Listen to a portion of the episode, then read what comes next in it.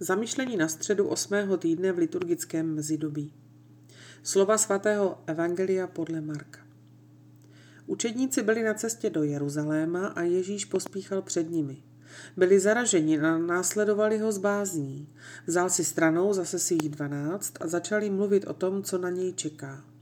Hle, jdeme do Jeruzaléma a syn člověka bude vydán velekněžím a učitelům zákona. Odsoudí ho k smrti a vydají pohanům a budou se mu posmívat a plivat na něj a zbičují a zabijí ho, ale po třech dnech zase vstane. Tu k němu přistoupili Zebedeovi synové Jakub a Jan a řekli mu, mistře, rádi bychom, kdybys nám splnil, očtě požádáme. Odpověděli jim, co chcete, abych pro vás udělal. Řekli mu, dej, ať v tvé slávě zasedneme jeden po tvé pravici a druhý po tvé levici. Ale Ježíš jim řekl, nevíte, co chcete. Můžete pít kalich, který já pijí, nebo dát se ponořit v křest, ve který já budu ponořen? Oni mu odpověděli, můžeme. Ježíš jim řekl, kalich, který já pijí, pít budete. A v křest, ve který já budu ponořen, ponoření budete. Ale posadit se po mé pravici nebo levici není má věc, nýbrž je pro ty, kterým je to připraveno. Když to slyšelo ostatních deset, rozmrzeli se na Jakuba a na Jana.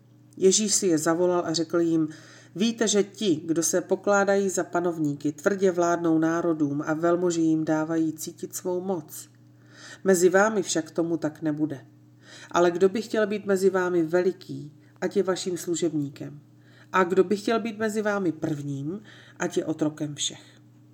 Vždyť ani syn člověka nepřišel, aby si nechal sloužit, ale aby sloužil a dal svůj život jako výkupné za všechny. Dnes nás pán učí, jaký má být postoj před křížem. Vroucí láska Ježíše kvůli, otce, kvůli otce, jeho otce k uskutečnění spásy lidstva, každého muže, každé ženy ho vede, aby se rychle vydal směrem do Jeruzaléma, kde syn člověka bude vydán velekněžím a učitelům zákona, odsoudí ho k smrti a vydají pohanům a budou se mu posmívat a plivat na něj a zbičují a zabijí ho. I když tomu někdy možná nerozumíme, nebojíme se bolesti a utrpení každodenních zápasů, zkusme se láskyplně spojit s boží spasitelnou vůlí s nabídkou. Je to nabídka našeho každodenního kříže. Vyznání našich hříchů a přijetí Eucharistie zvýší naši lásku k Bohu a naši lásku k druhým takovým způsobem, že budeme schopni potvrdit, že můžeme navzdory naší bídě, obavám a hříchům. Ano, budeme schopni vzít náš každodenní kříž a následovat ho z lásky s úsměvem.